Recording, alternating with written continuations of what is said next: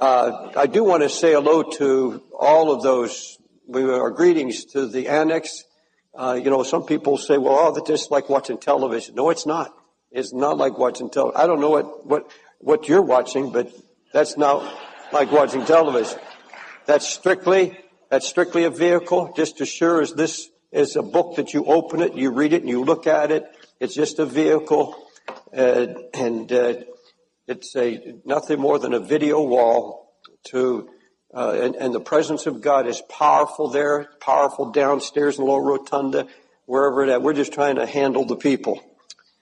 I want to talk to you this morning on the power of God's presence. The power of God's presence. Heavenly Father, I ask you to give me a special anointing this morning to proclaim the wonderful word of the Lord. Lord, we thank you that there's so many people gathered this morning that are hungry for the word and for the truth. And Father, we know it's truth alone that sets people free. Lord, whether we're here in the main auditorium or in the lower rotunda or in the annex, the same word, the same power. God move wherever this word is heard this morning. Let the power of the Lord Jesus be manifested. Oh, Holy Ghost, come now. Don't let anybody sit comfortably, Lord. Stir us, shake us, do whatever you have to do, Lord, and then bless us because we receive your holy word. In Jesus' name I pray. Amen. I want to talk to you this morning about the almighty power of God's presence and how to lay hold of that power. Remember Moses uh, when he spoke face to face with God and he said, God, if your presence goes not with me, don't carry me up hence. In other words, he said, God, if I can't have your presence, I'm not moving. I'm not making a move. I'm not going to take a step unless I have the assurance that your presence is emanating from me and that you are with me. And the Lord in turn promised Moses, my presence shall go with you and I'll give you rest. He had learned that you don't attempt anything. Everything is out of order. Everything is useless. There is nothing that's going to work unless you have the presence of God with you, unless you have His presence, because all the hills melt like wax at the presence of the Lord. It was the presence of the Lord in their midst that set Israel apart from every other nation. You see, Moses didn't care how they ran their affairs, all these other nations. He didn't care about how they ran their government. He didn't care how they got their guidance. He didn't care how they operated uh, in their armies. He cared not about all their new weapons, their swords and their gold shields. He said, all I need is the presence of God. All we need, and that sets us apart because when we have the presence of God upon us, we're invincible. God said, my presence will go with you and I will give you rest. When you rest in the power of my presence, you don't have to worry about your enemies. You don't have to worry about guidance. You don't have to worry about your psyche. You don't have to worry about all of these things because my presence is the power. The power of the presence of God. Moses could say, let all the people have their armies. Let them have their chariots, their skilled soldiers. Give us, as Israel, the manifest presence of God in our midst, and we'll not worry what our enemies do. They can't hurt us. Now, saints of God, I want you to hear for yourself this great promise of God. My presence shall go with thee, and I will give you rest. That promise is for you, and it's for me as well. If you have the presence of the Lord in a church, for example, that church is going to be a church where there's rest and you know it when you walk in. There's a quiet confidence. That doesn't mean that there is, there can't be loud, exuberant praises. We have that here. But where the presence of God rests on a ministry, for example, there will not be striving in the flesh. People will not be running around helter skelter. You will see a divine order. You'll see a calm and a peace on the staff and the choir. You'll see a calm everywhere you look. You'll see it in the hearts of the people. If you have the presence of God with you, there'll be an order in your life. God never intended that any family that knows Jesus be dysfunctional. He never intended that a family be out of order. Not at all. He says you can have divine order in your home. You can have it in the church. As long as you have my presence, you have order. It is the presence, the manifest presence of our Father. There are churches today that are totally out of order. They have three songs, long announcements, a short sermon, and you're gone, in and out. That's not divine order. That's not divine order whatsoever. I believe that when the Spirit of God rests upon a church, the presence of the Lord, there, there is a comfortable, quiet rest. I thank God for the manifest presence of Jesus in this church.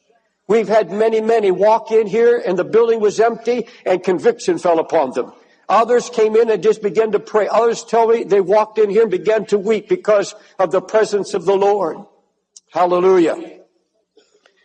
Now, I want you to follow very closely this morning because I have a lot to say. The Old Testament is filled with accounts of the wonderful blessings that have come upon those who had the abiding presence of the Lord in their life. God's presence was so evident in Abraham's life, even the heathen recognized it. Abimelech, for example, said to Abraham, God is with you, Abraham, in all that you do. What a testimony to the abiding presence of God on a man's life. Abraham, there's something different about you. God preserves you. God protects you. God goes before you and He makes a way. He guides you. There's something different about you, Abraham. Abraham knew what it was. God says, I'm with you, Abraham, as your shield. It was the abiding presence of God in his life. God promised Joshua that no man on the face of the earth could stand against him when God's presence was with him. There shall not be any man be able to stand before you, Joshua, all the days of your life. For as I was with Moses, so I'll be with you. I'll not fail you nor forsake you. So be strong and be of good courage. Beloved, the moment, the, the, the, when you have the abiding presence of Jesus Christ, which is the Holy Spirit, the Holy Spirit is the Spirit of Christ. When you have that abiding in your life, you can be strong and have good courage and no enemy, no weapon formed against you shall prosper, the Bible says. God said, told Gideon, Gideon, the Lord is with you, you mighty man of valor. He was actually a coward, but the Lord was going to show him what could happen if the presence of God was with him. You mighty man of valor, go in this thy might, and thou shalt save Israel. What is this thy might? It was the presence of God. God said, I'll, I'll be with you. If God be for us, who can be against us, the scripture says. God warned Jeremiah that the whole nation was going to rise up against him and reject all of his prophecies. But God said to him, you shall, they shall fight against you, but they shall never prevail against you. For I am with you to save you and deliver you, saith the Lord.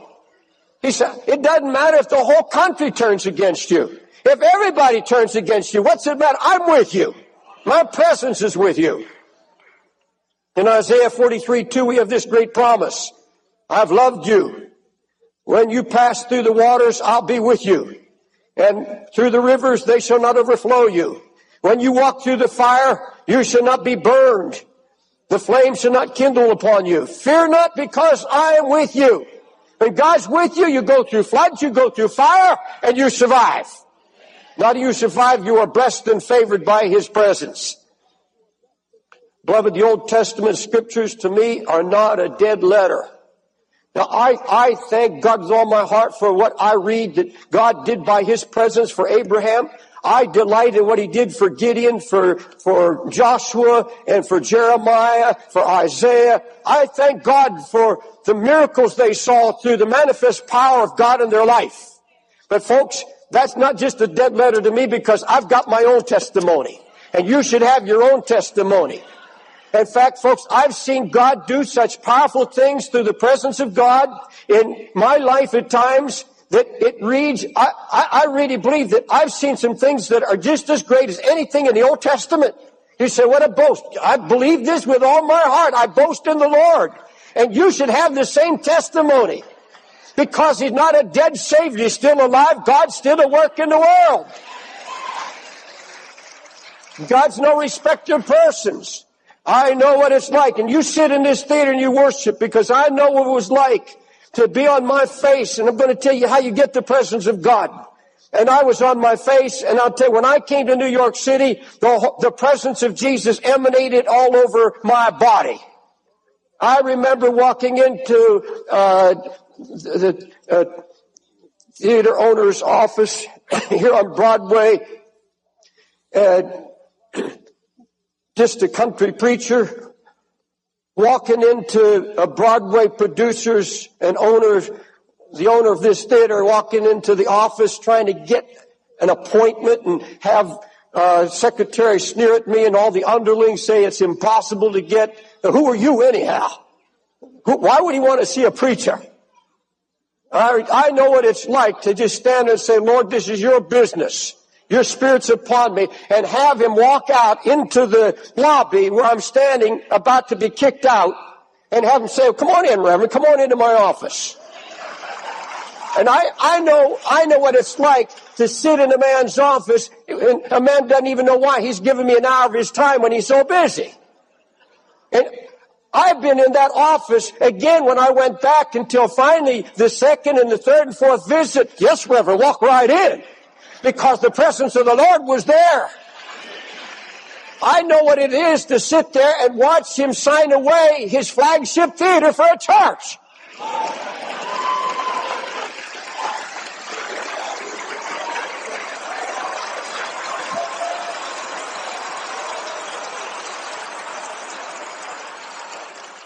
And to get up out of his chair and turn around and look, he said, I don't know why I'm doing this.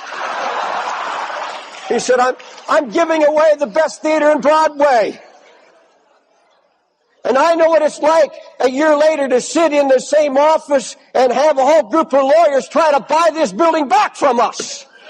And you'd have thought I was the king of the world.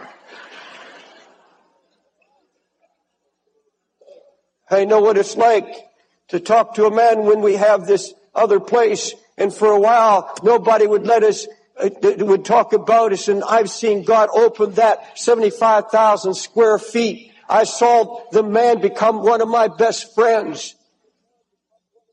I saw God move hearts. I, have I've talked to businessmen who wouldn't even give me the time of day and just stand still and see the presence of God melt hearts and move hearts. That's the power of the presence of Jesus Christ.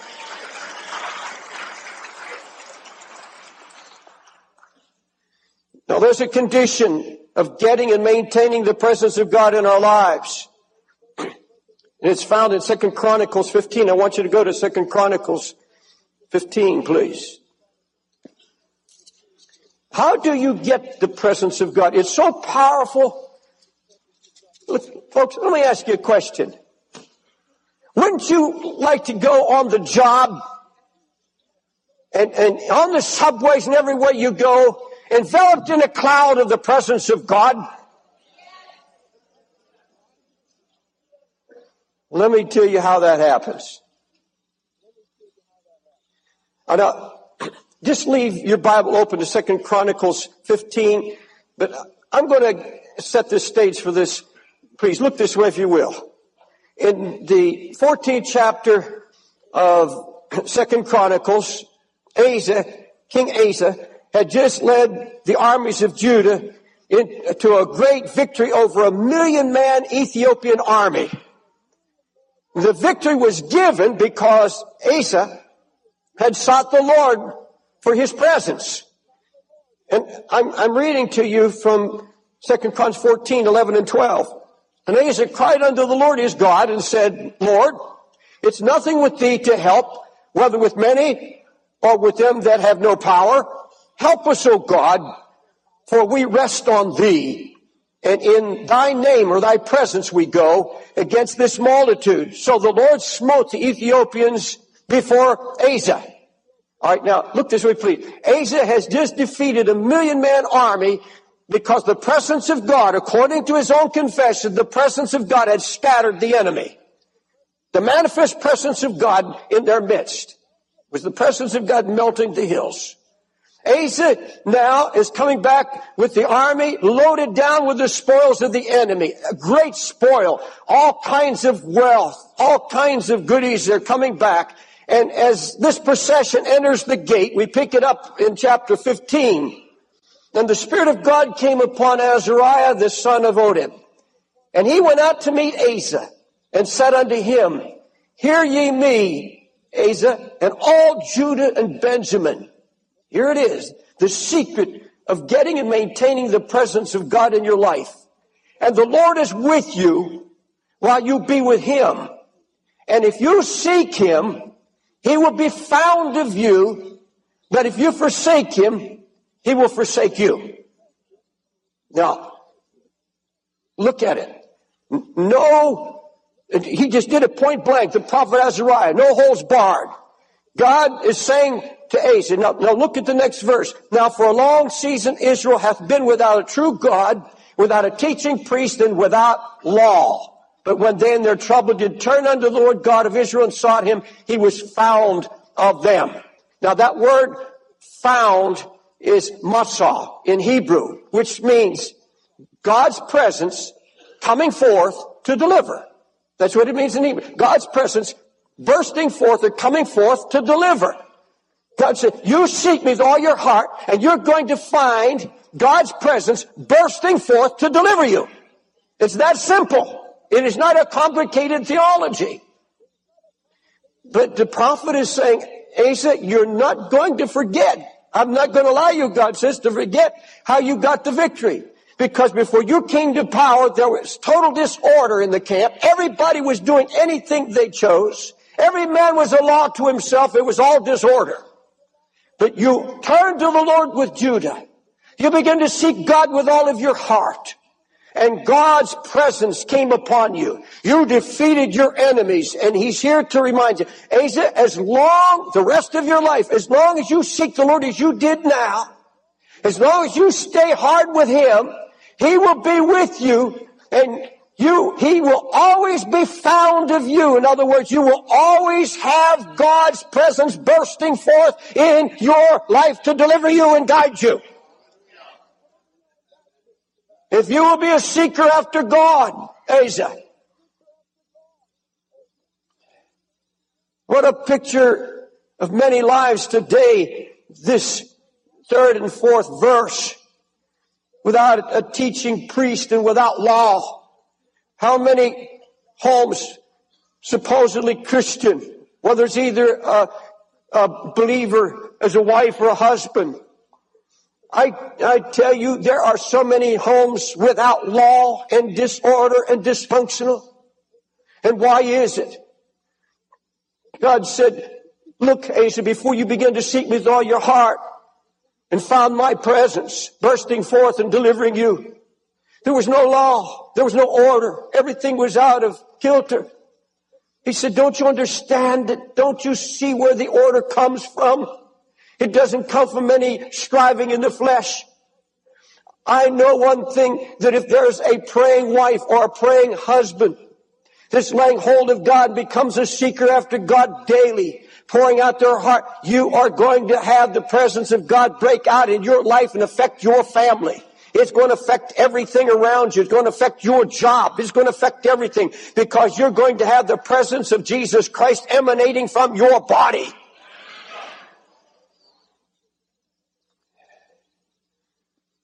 God's word is unchangeable.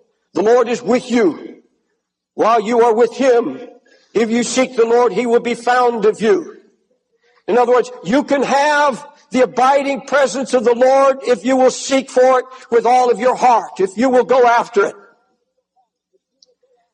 Now, according to the scripture, I believe that our chiefest concern in this life should be that we are sure or assured of the presence of Jesus in our daily walk. Not just in the house of God, but in our daily walk wherever we go. Now, there is a covenant of grace for all believers. This covenant of grace it is based on the covenant promises of God in this book. For example, God says, that Jesus said, I'll never leave you, I'll never forsake you, I'll go with you to the end of the world. The covenant promises say that he died for us and became a curse that we not have to bear the curse. The Bible makes it very clear that he's taken on himself the iniquity of us all. Now these are covenant promises for every believer. Folks, let me tell you something and listen very, very closely. There are special promises to those who set themselves to seek God with all their heart. Because there's a law of God's presence in the book. There's a law. It's very, very clear. And you, if you abide by that law, you are going to have the presence of God in your life. There's a law of His presence, and it's purely conditional. It's not one of the uh, uh, covenant promises for every believer. You know, it is for every believer, but only a few believers enter into it. Only a few believers have ever come to it because most believers understand the works of God, but they don't understand the presence and the glory of God. They go after His works, but they don't go after His presence or His glory. And that's where we're headed this morning.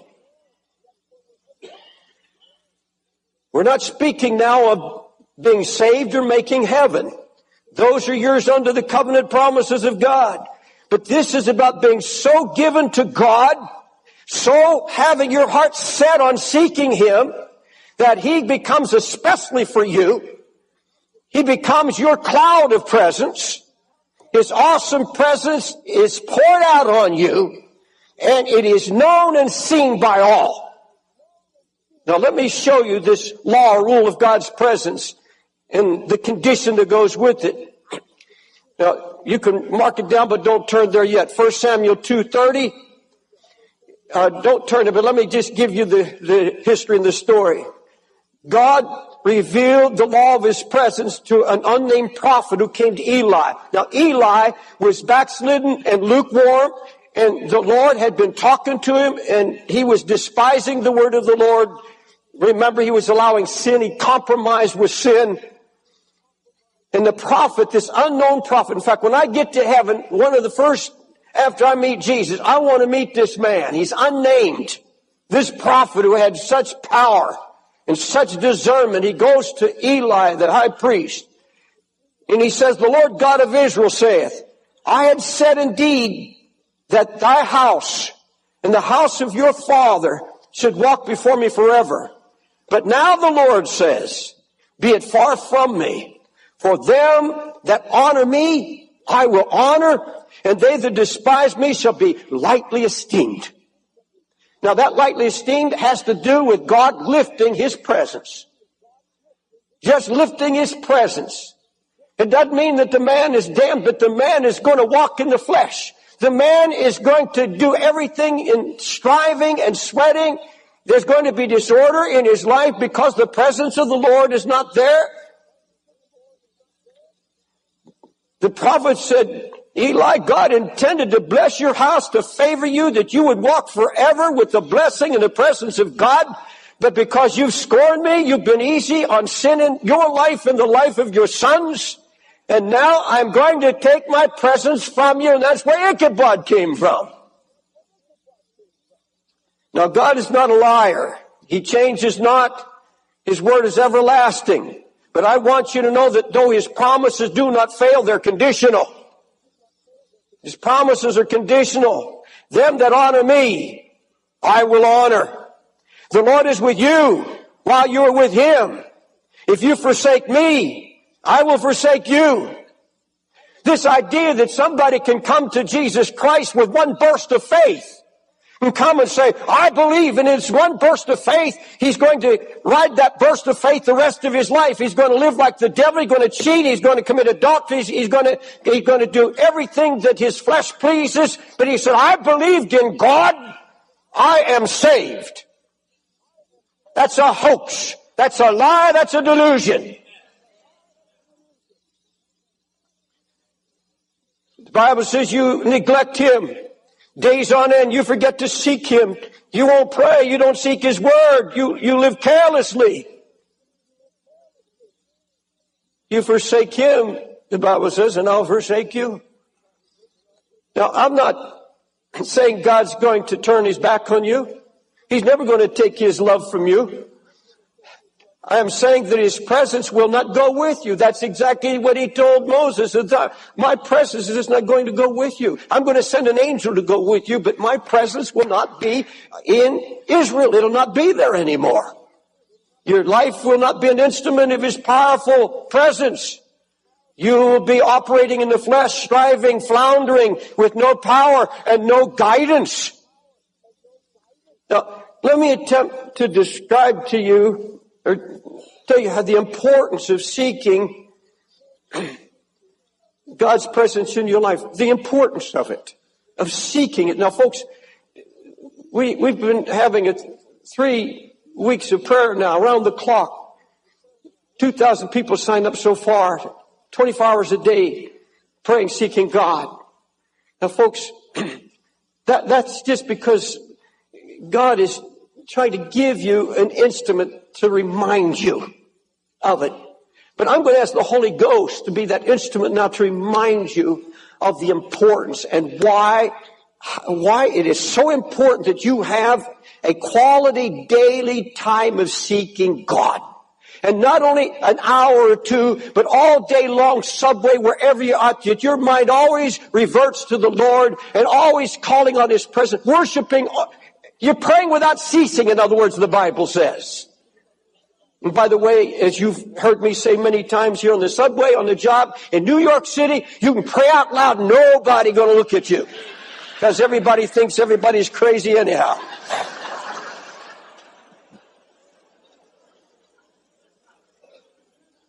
Now listen to me please.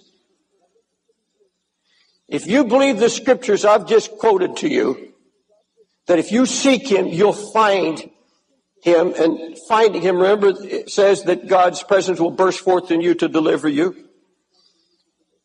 In his presence coming upon you, it is only when his presence is upon you and with you that you will ever behold the glory of God. You cannot, the glory of God is always associated with his presence. This has to do with the, the pillar and the cloud. And by the way, the pillar and the cloud were the one and the same thing. You'll find that in Exodus 14, 19, and 20. The pillar, it, it, it, was a cloud by day, and that cloud became a fire at night. It was the same cloud. It was a pledge of the presence of God. Everybody knew that that represented the presence of God, and that covered the tabernacle.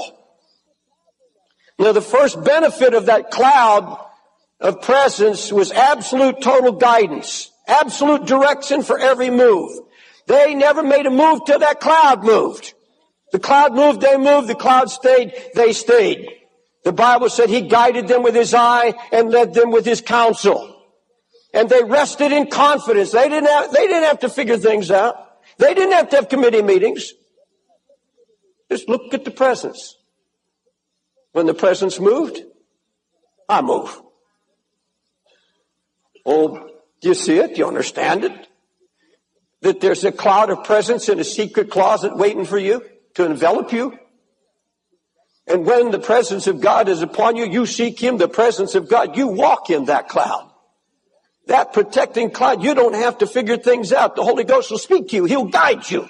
He'll, he'll say there's a voice behind you say, this is the way walk in. Folks, I know what I'm talking about. I live that way. You should be living that way. Pastor Carter lives that way. Most of those who have the presence of God walk that way. You're not left to your own devices. God help us if we were left to our own devices. My life would have been a mess long ago.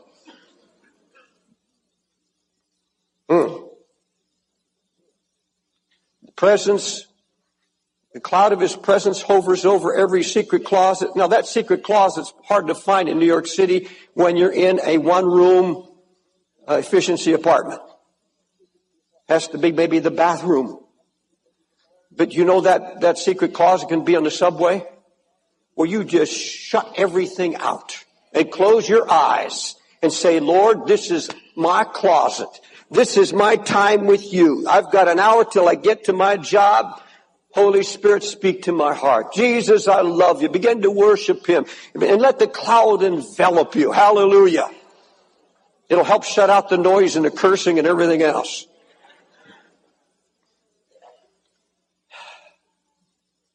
Now, it's a wonderful thing, listen to me, please. It's a wonderful thing to be shut in with God and to develop a daily, consistent prayer life because you're promised that you will soon behold a breaking forth of God's presence in your life. But folks, there is something even greater that happens as you become a seeker, as you become a praying saint. There's something even more glorious than just having the presence of God in your life. Now, you've got to follow me closely now. His presence will lead you into a revelation of God's glory. There is a difference between His presence and His glory, though the glory never appears except where the presence of the Lord is. In Exodus 40, 34, we see the cloud of presence covering the tabernacle. The Bible says, and the glory of the Lord filled the tabernacle. Now here's where you've got to follow me closely, please, because I know that this is a divine revelation and it's been so blessing my heart. I want it to bless your heart this morning. These Old Testament truths are patterns. They're examples. They're types. For things that we're to understand in our lives today. Things that are for us in this time. Our bodies, according to scripture, are what? The tabernacle, Paul, Paul made clear, my body is a tabernacle. In fact, he said, no, you're not that your body is the temple or tabernacle of the Holy Ghost, which is in you. And I'm going to say to you, if you're a believer, when you become a seeker after God, and you get the presence of the Lord and it's manifest in your life, one day, and it is in the here and now, you are going to see the glory of God. You're going to understand it. It's going to come forth. The cloud of his presence will cover you just as sure as it covered the tabernacle in the Old Testament.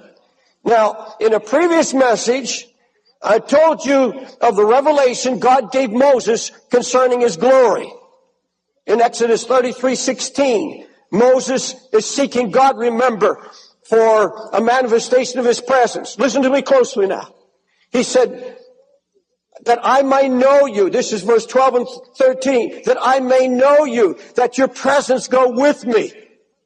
And God said, my presence is going to go with you. Now you would say, Moses, that's enough. What more do you want? You have the presence of God. You have guidance now and, and God's Spirit is uh, upon you now. He's moving and affecting the hearts of your enemies. You've got the cloud of His presence to go before you. It's wonderful. What more could you want? But Moses was not satisfied with that. There was more. You see, having the assurance of God's presence is not enough for Moses. God had just given him this promise. My presence shall go with you. I will give you rest. You say, well, boy, if, if I've got rest in my soul and I've got assurance, what more can you have? I've heard people say, by the way, let, us go and look at this again at Exodus 34 about the demonst- about the explanation of God's glory. I want to remind you of it before going any further. You still with me? Exodus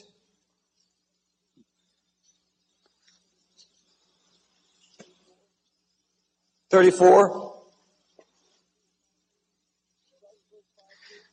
Start at verse five, please. And the Lord descended in a what? Cloud. That's the cloud of his presence. And stood with him there and proclaimed the name of the Lord. The Lord passed by before him. Now this is God revealing his glory to Moses. The Lord God, merciful, gracious, long suffering, abundant in mercy, abundant in goodness and truth, keeping mercy for thousands, forgiving iniquity and transgression and sin. Now, don't look at the rest. I'll finish. I'll show you the rest at the close of the message. But you see, look at me, please. Here is a revelation of the glory of God. When, when God showed Moses his glory, there was no thunder, there was no shaking of the earth, there were no supernal lights, there, were, there, was, there was nothing more than a simple revelation of the nature of God. Who God is. Who God is. That was the glory. And when Moses saw the glory of God, he saw a revelation of the goodness and mercy and love and compassion of the Heavenly Father. This, this was the revelation. I've heard people say, you know, I've been to church and I've heard people say, boy, the glory of God came down on our church. I mean, people were shouting everywhere. People were falling under the power. It was so wonderful. We didn't have any preaching. Now, that's the saddest thing you could ever say about a church. There was no preaching. Now, there have been times the glory of God came down here, but we always stood and gave a word. Because you, God always makes, if the Holy Ghost, He makes a way for His word. But you see, that is not a manifestation of His glory because it has nothing to do with something that is emotional in itself. You say, well, what about the transfiguration when Peter, James, and John are on the mountain? They see the bright light and they, they see this, this shining light and they see Moses and Elijah. Listen, the glory of God was not on Elijah, it was not on Moses. It was not just in the great light because that light was in the face of Jesus Christ. It, it, you, this is the, the wonderful thing. God embodied all his glory, the thing he revealed of himself to Abraham, his mercy, his grace, his long suffering. He created in a virgin, in a womb, a body and he put in that body, the scripture said, the fullness of God bodily. He put in him mercy and grace. He said, here is a living picture of who I am. This is Christ, my son. This is my glory. This is my glory. You're looking for some shot. You're looking for somebody knock you down. It's looking in the face of Jesus and being changed from glory to glory. It's a revelation of the deeper knowledge of who God is in Christ. Nothing more, nothing less. I've heard people say, oh, if God could only give me a vision of the horror of hell, I'd never forsake God. Oh, if God could make me just smell the flames and I could hear the cries of hell, I'd last forever for Jesus. There have been men that have testified when they were near death, they had those horrible pictures. And one man said, I lived for God for a whole year. The vision died, went back to his old ways. No, that will not keep you. That is not the glory of God. What keeps you, and I'm going to prove to you beyond any shadow of a doubt that only a vision of who Jesus is, of the grace and mercy of Christ, that He is the glory, that is the only thing that'll keep you from besetting sin and break the power of sin and mortification in your life. No other thing. Hallelujah. Jesus Christ is merciful, gracious, long suffering, abundant in goodness and truth, keeping mercy for thousands, forgiving iniquity and transgression of sins. You dare not say, uh, oh, that this is enough. Jesus is with me. He preserves me. I'm at rest. He guides me. Oh, that's not enough. Do you know His glory? Have you yet tasted of His loving kindness? Have you had a picture? Have you had your eyes opened yet to who He is? The riches of His glory in the inheritance of the saints. Now, why did Moses so desperately seek a vision of God's glory? Because of something God said to him, listen to me, about the cleansing power of his glory. God had said something, and I'm going to give you one of the most amazing verses in the Bible. It has transformed my life. You, you say, brother, you always say that. Doesn't the Bible say we're transformed from glory to glory, becoming more and more like Him? I'm on good scripture grounds. All right, please go to Exodus 29.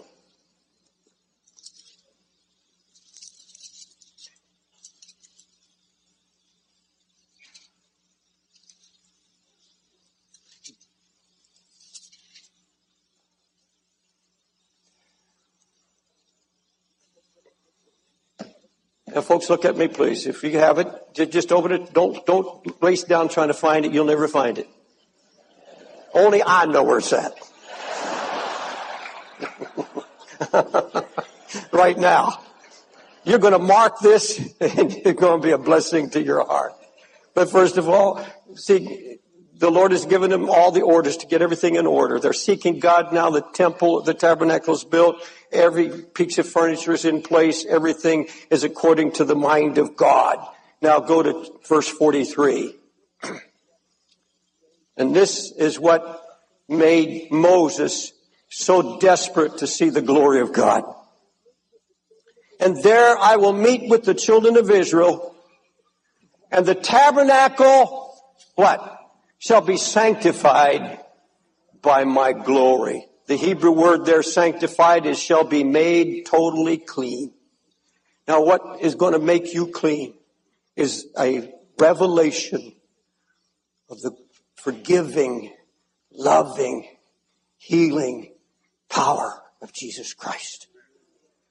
That you come every day, bow before Him, seeking Him with all your heart. And as you get into His presence and His presence comes upon you, suddenly the Holy Ghost is going to teach you. You're going to look in the mirror. This book is the mirror and you look into that. Change from glory to glory means uh, ever increasing revelation of who Jesus is in His grace and mercy. And that is what cleanses. That's what keeps you in your worst hour when you're down and the devil says you're de- you're defeated you'll never make it you're a liar you're a cheat you're an adulterer you're all and he, he will uh, he will bring lies to you. You say i have a high priest. I have a man in glory. Hallelujah. And i've seen that glory. I've tasted of that glory. I hate my sin. Holy ghost help me to hate my sin. Lord i'm going to study this book. I'm going to be cleansed by the glory, the vision of the glory of God the glory of his blood. That's the glory. Would you quit looking for a sign somewhere? Would you quit looking for something to come and shake the building?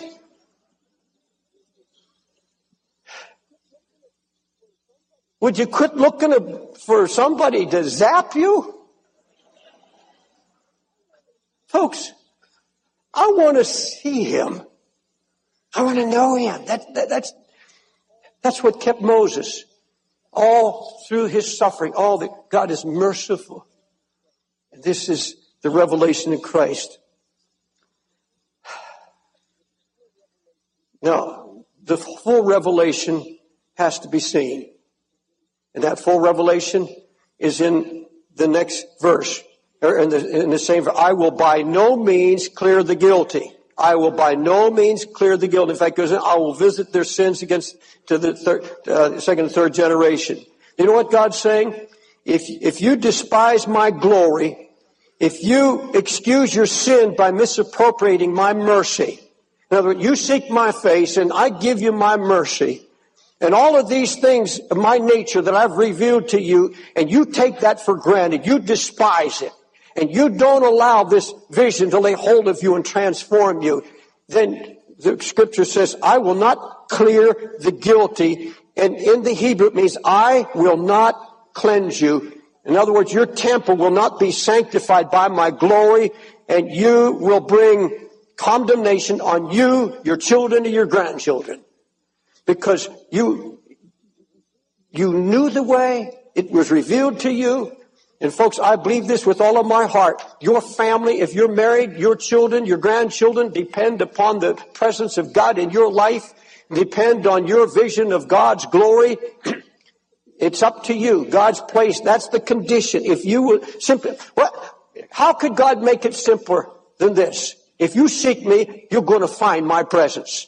And when you find my presence, in my presence, I'm going to teach you by the Holy Ghost the glory of God that is in Christ Jesus. And you're going to be changed by that. And when you see how loving and merciful He is, you're going to become more loving and merciful to your fellow man. It's going to come out in you.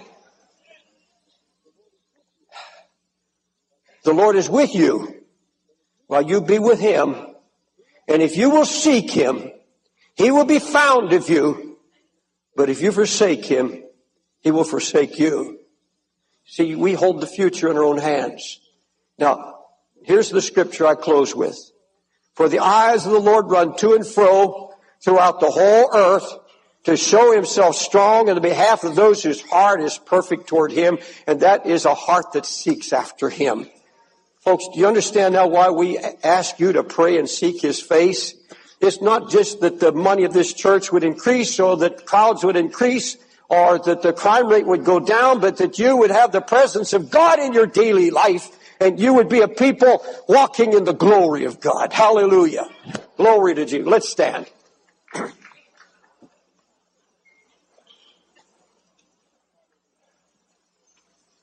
Hallelujah.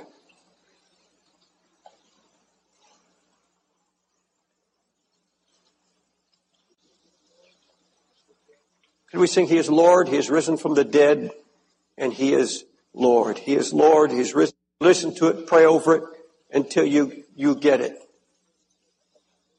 I know when I was preparing this message, I had my notes. I read those notes over and over and over again, saying, Oh God, make it a part of my life. Not just a sermon, but a part of my life. Can we sing this, please? He's Lord. In the annex and wherever you're watching, let me tell you what the Holy Spirit just said to me. And I know it just as sure as I know my name and the, that I breathe His breath. Lord told me to open this altar and give an invitation for those who have to honestly confess before Him that you've neglected Him in prayer. You've neglected Him. You, you love Him deep in your heart, but you've not made or found time to seek His face. You've neglected Him. And I'm also calling for those who have to honestly admit, Pastor David, my life is not in order. My life is not in divine order. Things are, it may not be out of control, but you see signs of, of, of it unraveling. Your life is unraveling. That's clear evidence that you've not been seeking God. Now, I'm asking those two who don't know Christ or others who've walked away from the Lord and grown cold and lukewarm to follow these are going to be coming. In the annex, go to the back of the auditorium and come down the stairs the same way you came. Come right in the main door and come down any aisle. We'll pray with you and minister to you here. If you're in the lower rotunda, come up the stairs, the balcony, go to the stairs on either side and come here and we will pray with you. Don't walk out with an on, without an honest confession before the Lord. Lord, you found me this morning. The word struck at my heart. I've not been seeking you as I should. I've been lazy about my walk with you. And Lord, I've seen the results. I've seen the disorder. I've seen the unraveling of things in my life. And I want things back in order. I want you to get out of your seat only when the Spirit deals with you while we sing it again. And I want you to come. We're not looking for numbers. We're not trying to swell the numbers here at all. To us, this is life and death business. God wants to bring order into your life. He wants to change you. He, he wants you to, to have in your life a hunger and thirst for God as you've never known before. If you feel the Holy Ghost urging you, wooing you, step out and follow these that are coming up in, up in the annex. Just go right now. Just go right out the door and come down and I'll wait for you. We'll wait for you and we'll minister to you here in the main auditorium. There's, there's room here yet. come right now. We'll talk to you for just a moment. If I were to ask you now if, if what is the glory of God? Many of you would say, well, you just said, Brother Dave, it's Christ, it's Jesus. But folks, that's not enough answer. That's only half an answer. The answer is the glory of God is Jesus revealed with the nature of God. It's Jesus revealed as mercy, grace, long suffering, uh, readiness to forgive. You have to see him in his glory. It's not just Jesus, it's Jesus in his glory. It's, it's, it's God's nature in Christ. What he said to Moses, the revelation he gave to Moses, he has given it to us in a greater form. He's given it us to in a physical body. Now he's still a physical body, though he's God. He's spirit, and right now he's in glory and he's interceding. That's the glory. Hallelujah. That we have a man in glory right now who's touched with the feelings of our infirmities. He knows all about your temptations, your trials, and in spite of all of that, He loves you. He loved you when you were the worst vile sinner. And I'll tell you what, you may have been a goody goody sinner, but that's just as vile as anything else. And he loved you. He loved you. How much more does he love you now that you're coming to him with an open heart and say, here I am, Lord. Oh, that's wonderful. W- would you let him love you then? Would you let that revelation of his glory just come in and say, Lord, I want, I have to say this. Please listen. You cannot become a seeker after God in your own strength. You can't even pray in your own strength. We don't know how the Bible says. And I, am a preacher, and I know that the work that He's called requires a lot of prayer. But I will tell you, uh, uh, I have to say it honestly. Many preachers don't pray because they, they still have not understood that you have to seek God even for the desire to pray, for the hunger and for the thirst that He gives. But he said, if you ask, I'll give it to you. I ask him every day for hunger, for thirst. I, I, pray, God, don't ever let me get slothful. Don't let me fall into a pit of sloth or laziness. God, if I do that, I'd rather die. So you have to come, Holy Ghost. And he's faithful to his word and he'll do that. So I, I want you at this altar, as you pray, that you would not only trust his forgiveness for you, and that God would open your eyes but that you would ask him now to make you a seeker after God. He said, if you seek me, you will what? You will find me.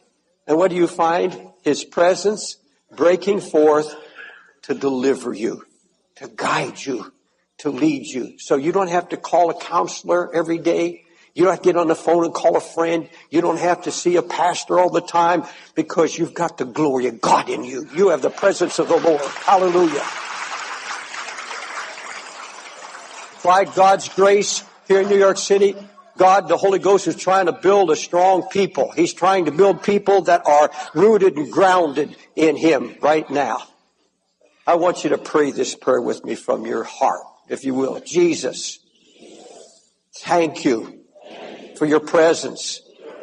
And I ask you now, because of your loving kindness, your readiness to forgive, and the crucifixion, by which you gave your body and your blood to cleanse me and keep me.